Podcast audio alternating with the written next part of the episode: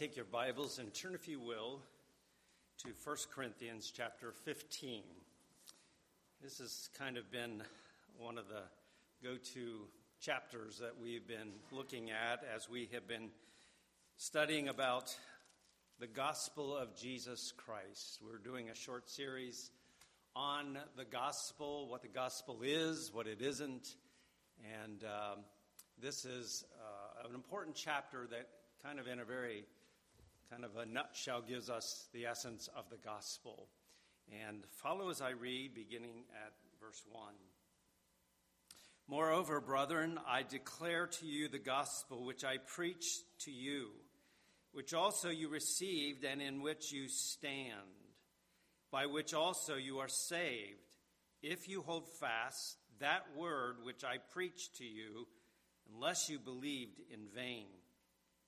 For I delivered to you first of all that that which I also received, that Christ died for our sins according to the Scriptures, and that he was buried, and that he rose again the third day according to the Scriptures, and that he was seen by Cephas, then by the twelve. After that, he was seen by over 500 brethren at once, of whom the greater part remain to the present, but some have fallen asleep. After that, he, has seen, he was seen by James, then by all the apostles, then, last of all, he was seen by me also, as by one born out of due time. For I am the least of the apostles, who am not worthy to be called an apostle, because I persecuted the church of God. But by the grace of God, I am what I am, and his grace toward me was not in vain. But I labored more abundantly than they all, yet not I, but the grace of God which was with me. Therefore, whether it was I or they, so we preach and so you believe. Now, if Christ is preached that he is not, he has been raised from the dead, how do some among you say that there is no resurrection of the dead? But if there is no resurrection of the dead, then Christ is not risen. And if Christ is not risen, then our preaching is empty, and your faith is also empty. Yes, and we are found false witnesses of God, because we have testified of God that He raised up Christ, whom He did not raise up, if in fact the dead do not rise. For if the dead do not rise, then Christ is not risen. And if Christ is not risen, your faith is futile. You are still in your sins. Then also those who have fallen asleep in Christ have perished. If this in this life only we have hope in Christ, we are of all men the most pitiable. Shall we pray? Father, today as we come to your word, we have been going through this series on the gospel of our Lord Jesus Christ, and we have considered the word gospel, which means good news. And we only understand the good news when we understand the bad news. And we've talked about that, that we have all sinned and we've all come short of the glory of God. We, our sins have separated us from God. But the gospel is about good news of how Jesus Christ has come into this world to remedy that situation, to make salvation a reality for sinners, and to reconcile them to God. So we've been talking about the person of Christ, who this is, this one who has come into our world, the very Son of God, born of the Virgin Mary. And he's come into the world for the purpose of saving sinners. So we, we've talked about the person of Christ, but we've also been talking about the work of Christ, the person and the work of Christ. And when we talk about the work of Christ, we've been talking about the fact that he is holy and innocent and undefiled, he is sinless, and he is the one who made an atoning sacrifice on the cross. As he died on the cross, it was of a substitutionary nature. He died the just for the unjust. He died for the guilty. He himself was guiltless, holy, but he himself offered up an offering of himself and bore the wrath of God in the place of guilty sinners. This is the message of the cross. It's a message that is by many despised and rejected, but to the believer, the cross of Christ has a wondrous attraction to them. And this by the grace of God, isn't it? How is it that we've come to believe and put our hope fully in one who's crucified on a Roman cross? Well, it is the grace of God, it is the wisdom of God. And we thank God if we're in Christ today that He has opened our eyes to see the beauty and the wonder and the glory of this Christ who died for sinners. Last week we talked about some important words the word redemption, that He is redeemed. Redemption has the idea of the payment of a price for bringing about a release. And Jesus has redeemed us by His blood. We talked about that big word propitiation which has the idea of turning away the wrath of God and making satisfaction for the wrongs that we have done. Because Christ has absorbed in himself the wrath of God so that we could be forgiven, and God is pleased and has accepted his sacrifice.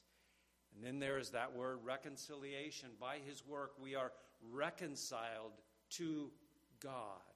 We have been justified and we are reconciled to him and we had en- there was enmity, there was alienation, but he has brought about this reconciliation. And we are accepted before him, reconciled to him through his son Jesus Christ. We are accepted in the beloved one. But another aspect that we want to consider of the work of Christ is the fact that he was raised again on the third day, the resurrection of Jesus Christ. And we need to see that Christ's death and resurrection are two aspects of the saving work of Jesus Christ. You can never separate the work of Christ on the cross and his resurrection. They go together, and they are part of this work that he has accomplished for us. And we see this here. Paul, as he's writing to the Corinthians, in verse 3, he says that Christ has died for our sins. All right, he was crucified. He was he died for our sins, and that was according to the scriptures. They had foretold this. And then he was buried. This emphasizes the fact that he truly did die, and he was placed in a tomb. He did die, he was placed in a tomb, but we read in verse 4 and that he rose again the third day according to the scriptures. He rose again the third day according to the scriptures. And so we see that these things go to, together his substitutionary death and his resurrection. And Paul says, This is what I have received as an apostle. This is what I received from Christ. This is what I preach to you. It is the death, the burial, and it is the resurrection of Jesus Christ. That is vitally important for us as we would seek to understand the gospel and the work of Christ. Being raised from the dead is something that he says was according to the scriptures. And I think in Isaiah 53 and in Psalm 16, we find passages that remind us that this one who would die, that his days would be prolonged, that he would see the accomplishments of his work and he would be satisfied. He would share, as it were, with his people the riches of his suffering and his, his work upon the cross. And so he would uh, divide the spoils among the strong, Isaiah 53 tells us. But vitally connected to the gospel and to the cross of Christ is the resurrection. And I think sometimes we think more about the cross of Christ and maybe not as much as we should about the, uh, the resurrection of Christ, and these things again go together.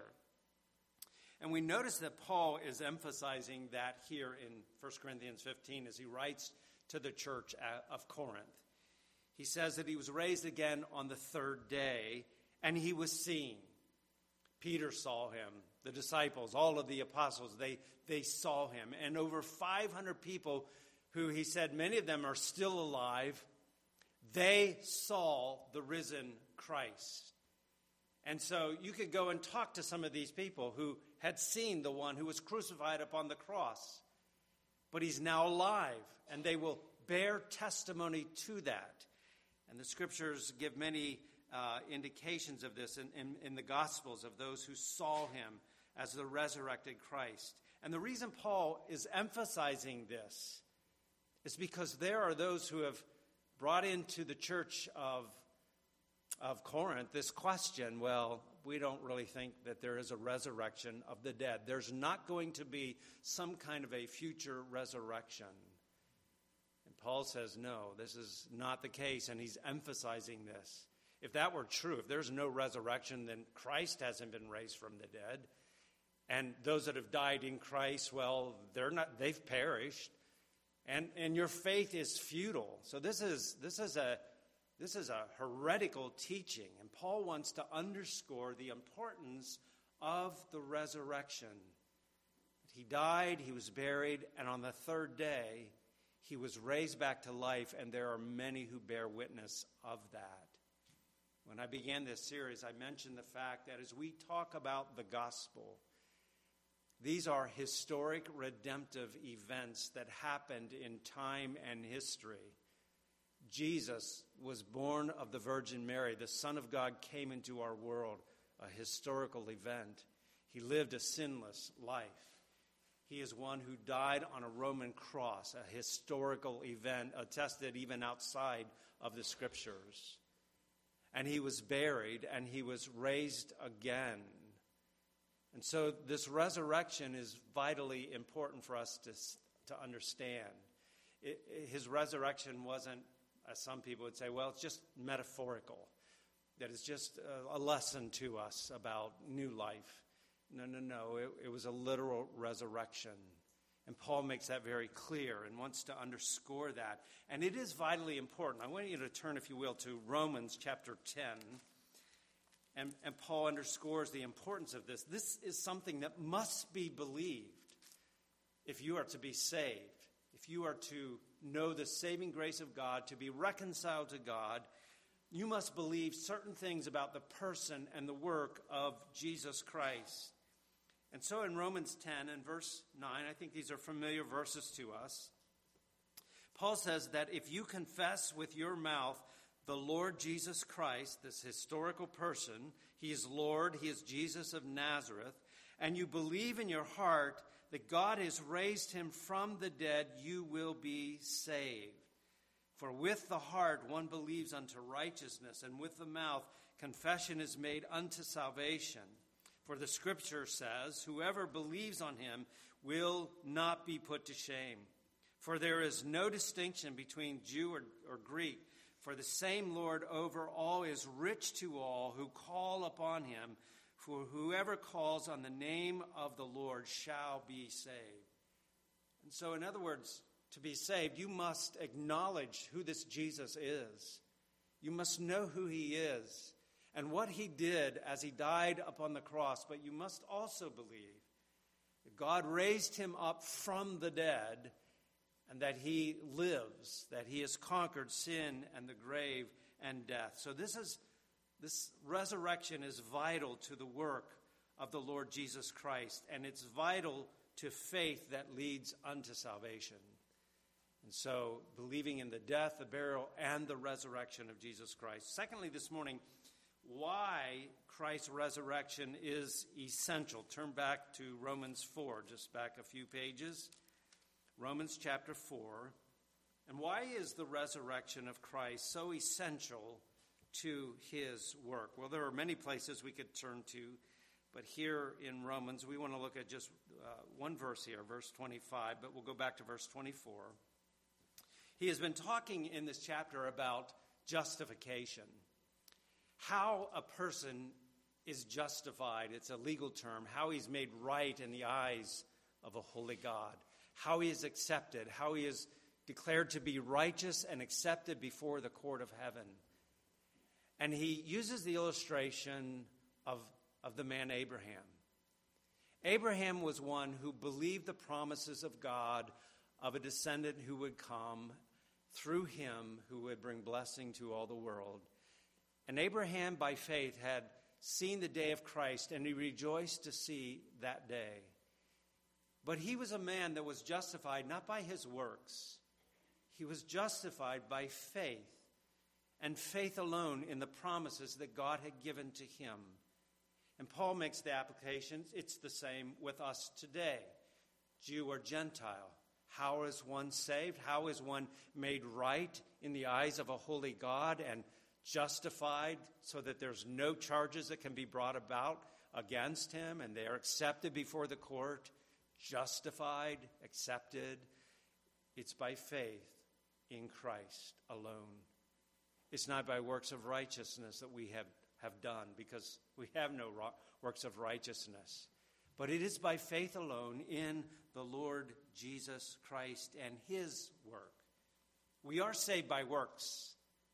They're just not our works. They're the works of Christ and what he has done. And so here in verse 25, he talks about the work of Christ. He was delivered up because of our offenses. All right? He was delivered up for our offenses. We've talked a lot about the substitutionary nature of the death of Christ. He was delivered up. This word delivered up is a, is a word that has the idea of being handed over and uh, often handed over unto judgment or something like that. This is a word that is used here of Jesus, that he was delivered up. Why? Because of our offenses, all right? It was for us. He was delivered up. Now, it's interesting, this word is used to be delivered up by several different people. Judas delivered Jesus up to the Pharisees, to the religious leaders, for 30 pieces of silver. It was the religious leaders, the chief priests, that delivered him over to Pilate to be executed. It was Pilate who delivered him over to the Roman soldiers that he would be crucified. Those things are true. But more importantly, more significantly and primarily, is that it was God the Father who delivered him up to the cross. Romans 8 tells us that truth that God spared not, He spared not His own Son, but He delivered Him up for us all. it's an amazing thing that we learn about in the gospel that it was the Father who delivered up His Son for the express purpose of bearing in Himself our transgressions, the wrath of God to die in our place for our offenses. In Acts 2, when Peter is preaching on the day of Pentecost, he says it was you, uh, you religious leaders, you, you handed Jesus over to be crucified, and they, they were accountable for that. But he also says Jesus was delivered up by the predetermined purpose and the foreknowledge of God and you have crucified him. So, in a way that's hard for us to understand, here is men doing wickedness against Christ, and he's crucified unjustly. But in those very events, God the Father is at work to bring about the salvation of his people as he dies in their place. And so God is at work in these events. It's kind of like Joseph. You remember Joseph? His brothers had sold him into slavery. And many years later, as they meet up with Joseph, that has been long gone, and they realize who he is, he's now the prime minister of Egypt, they're fearful. Joseph's going to take revenge on us. And he says to his brothers, Don't be afraid. What you have meant for evil, God has meant for good in saving many people alive. It's an amazing thing. And here it is. If you would ask Jesus, he would say, Yeah, wicked hands handed me over to be crucified. They did that to me. But God Himself meant it for good to save many people alive. This is what Christ has done. This is a very essential, again, to the gospel. But Paul goes on and he says, and he was raised because of our justification, or he was raised for our justification. These two things go together forgiveness of sin. The death and the resurrection of Christ brought about forgiveness of sin, and it has brought about justification. Again, that's a big word, justification, but it means to be declared right in the sight of God, to be justified in the court of heaven, no charges to be brought against us. So Paul says in Philippians, or in the next chapter, verse 1, therefore, having been justified by faith, we have peace with God through our Lord Jesus Christ. We have peace with God.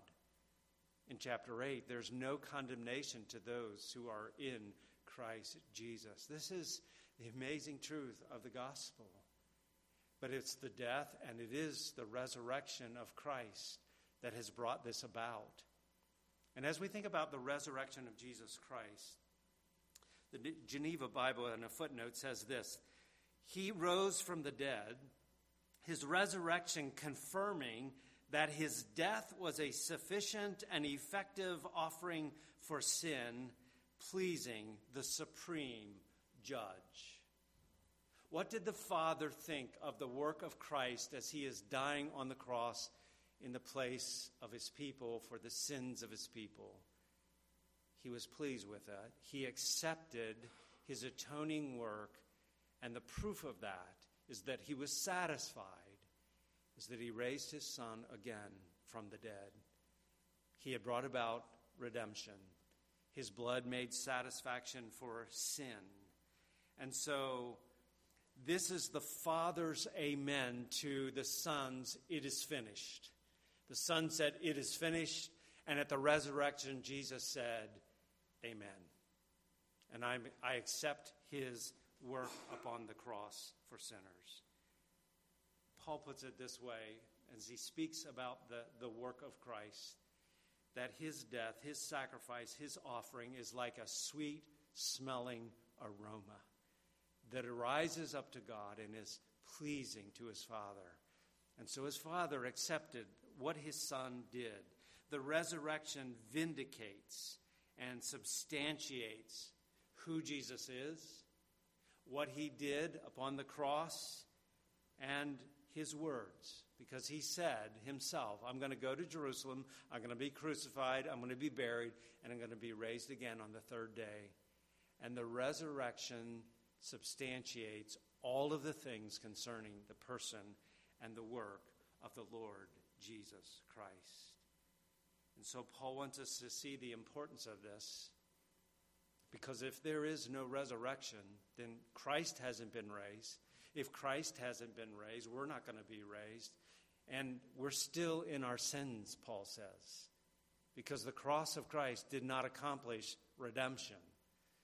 If there is no resurrection, if Christ didn't rise from the dead, then we're still in our sins. And those who have died, they've perished. And there's no hope of resurrection for us either. And your faith, by the way, Paul says, it's futile, it's worthless. And so we see that the death of Christ and the resurrection of Christ, they are two parts, two essential parts of this work of the Lord Jesus Christ.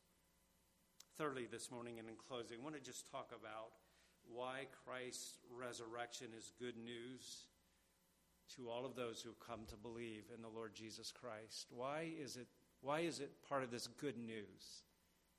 Well, it's, I think, obvious, but we want to mention just a few things. First of all, it produces a glorious sight for their eyes of faith. For the eyes of the believer, they're able to see through Scripture these events that have transpired concerning the Lord Jesus Christ and there are, there are four essential elements, four important elements. He, he was crucified, he was raised again, but that's not the end. He ascended back to heaven. We read about this in Luke 24, verse 50. He led them out, Jesus led them out as far as Bethany, and he lifted up his hands And now it came to pass that while he blessed them, beautiful sight, isn't it? Jesus with his disciples raises his hands and is pronouncing a blessing upon them. These who just earlier had been in despair and despondency, they've seen the res- resurrected Christ. He's blessing them, and he was, part, he was parted from them and he was carried up into heaven. And the angel said to his disciples, You know, this Jesus who's departed, he's going to come again, and he's going to come back again. So he's departed, he's gone up into heaven, he has ascended. He is the victor. He is the captain of our salvation. He's been raised up, he's ascended back into heaven. But what is he doing now?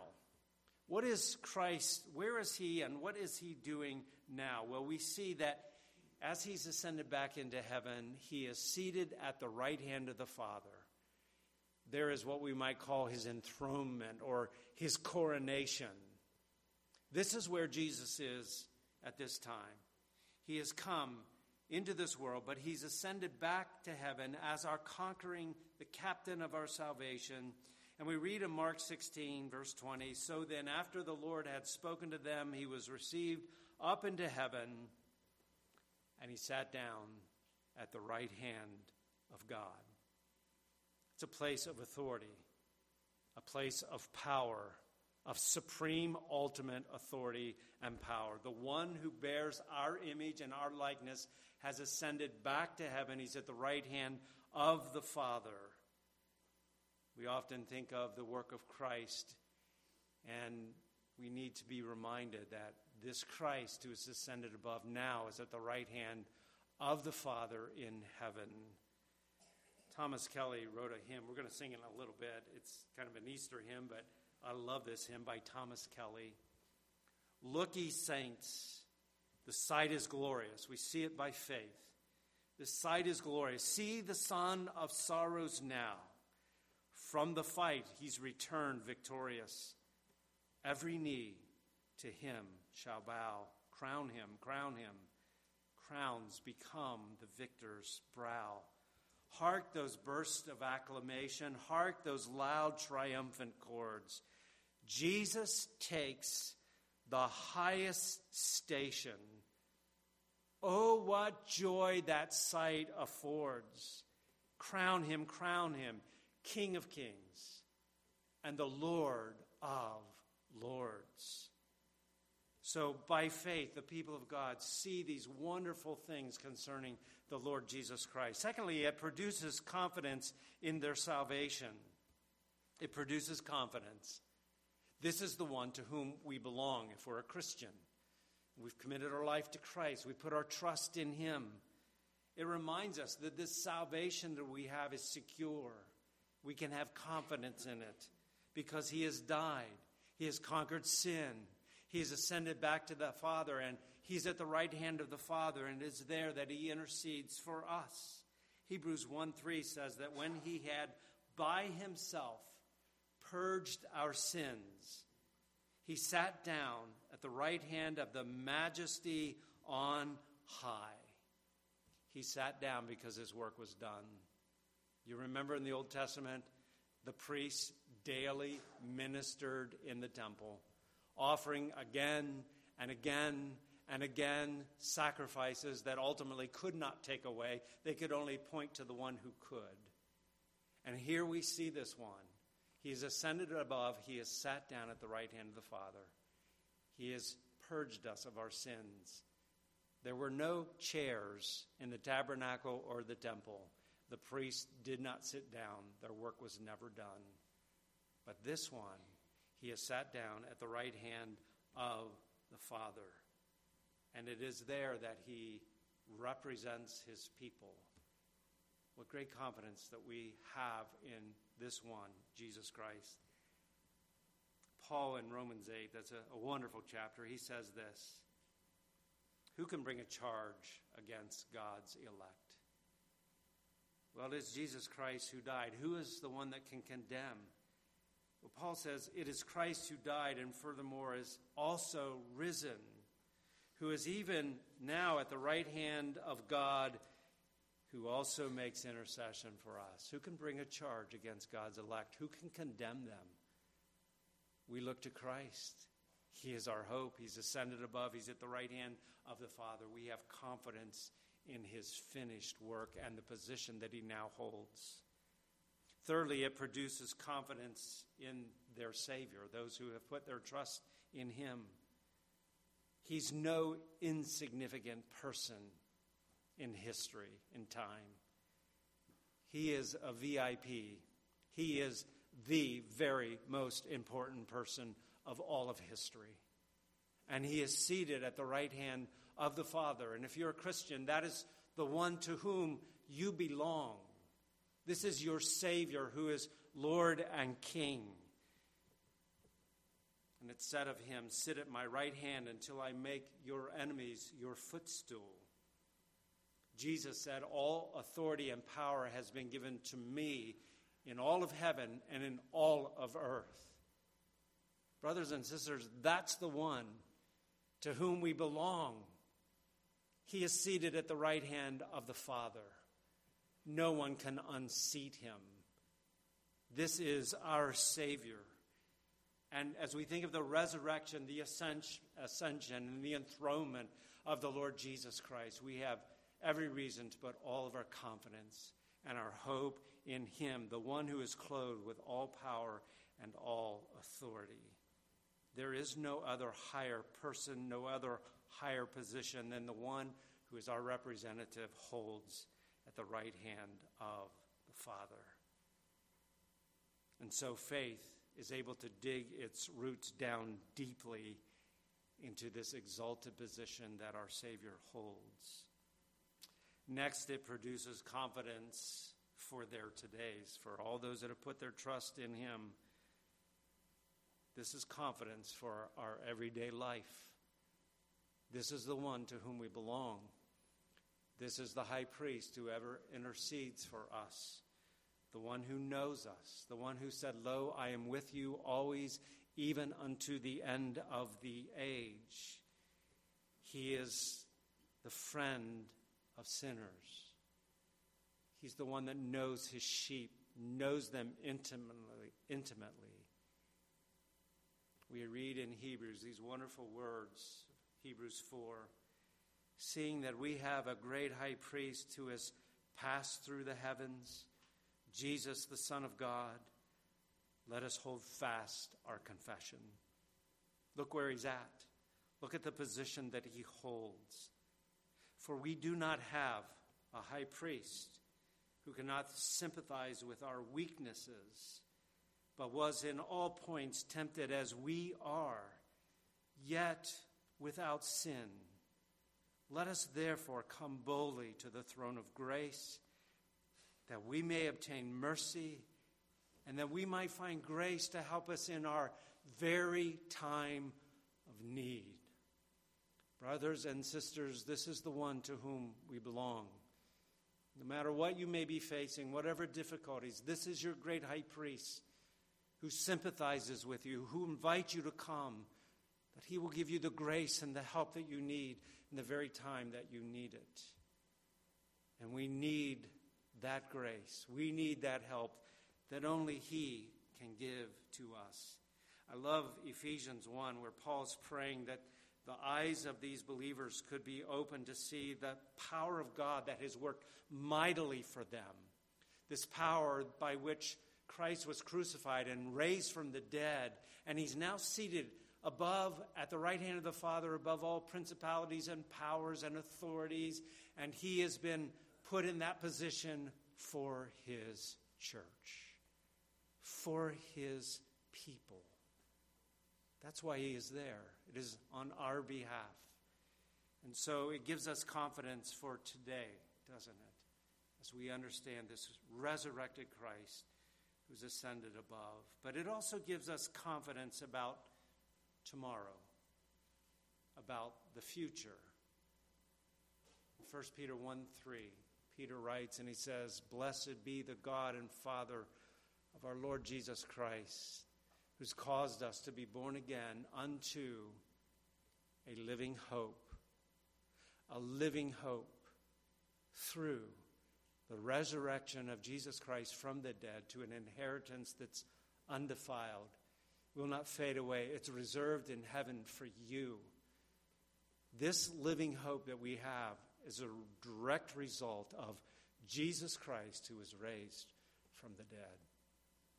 That is a beautiful word, the word hope. We don't find hope in this world.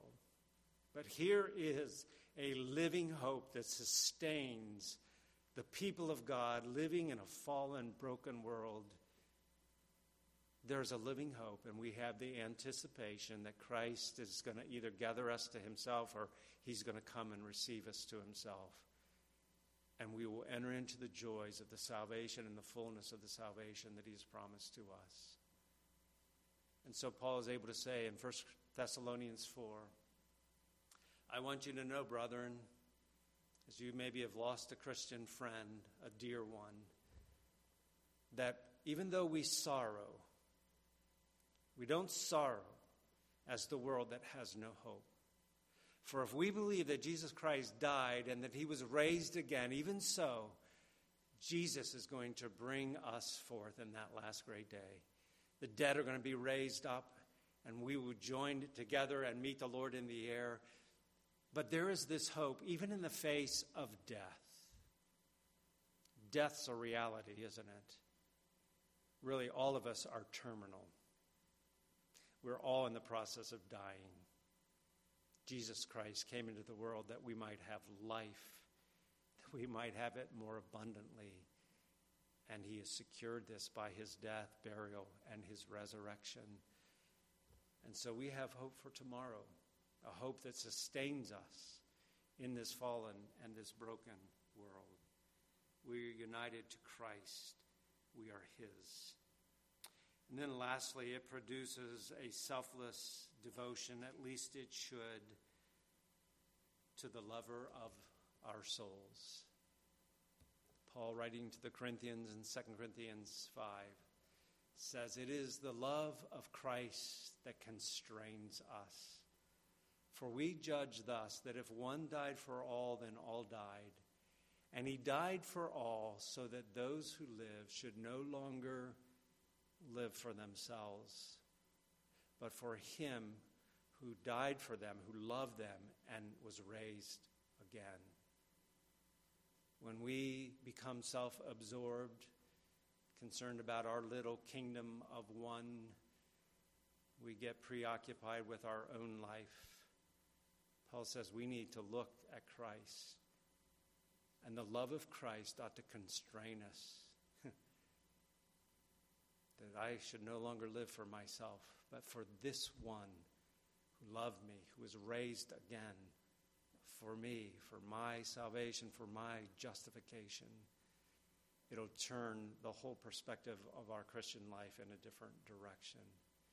May God, by His grace, enable us that we might do that. May I say as we close, if you're here without Christ, there is only one name given under heaven whereby you can be saved, and it's a glorious name. It is the Lord Jesus Christ, the Savior and the friend of sinners.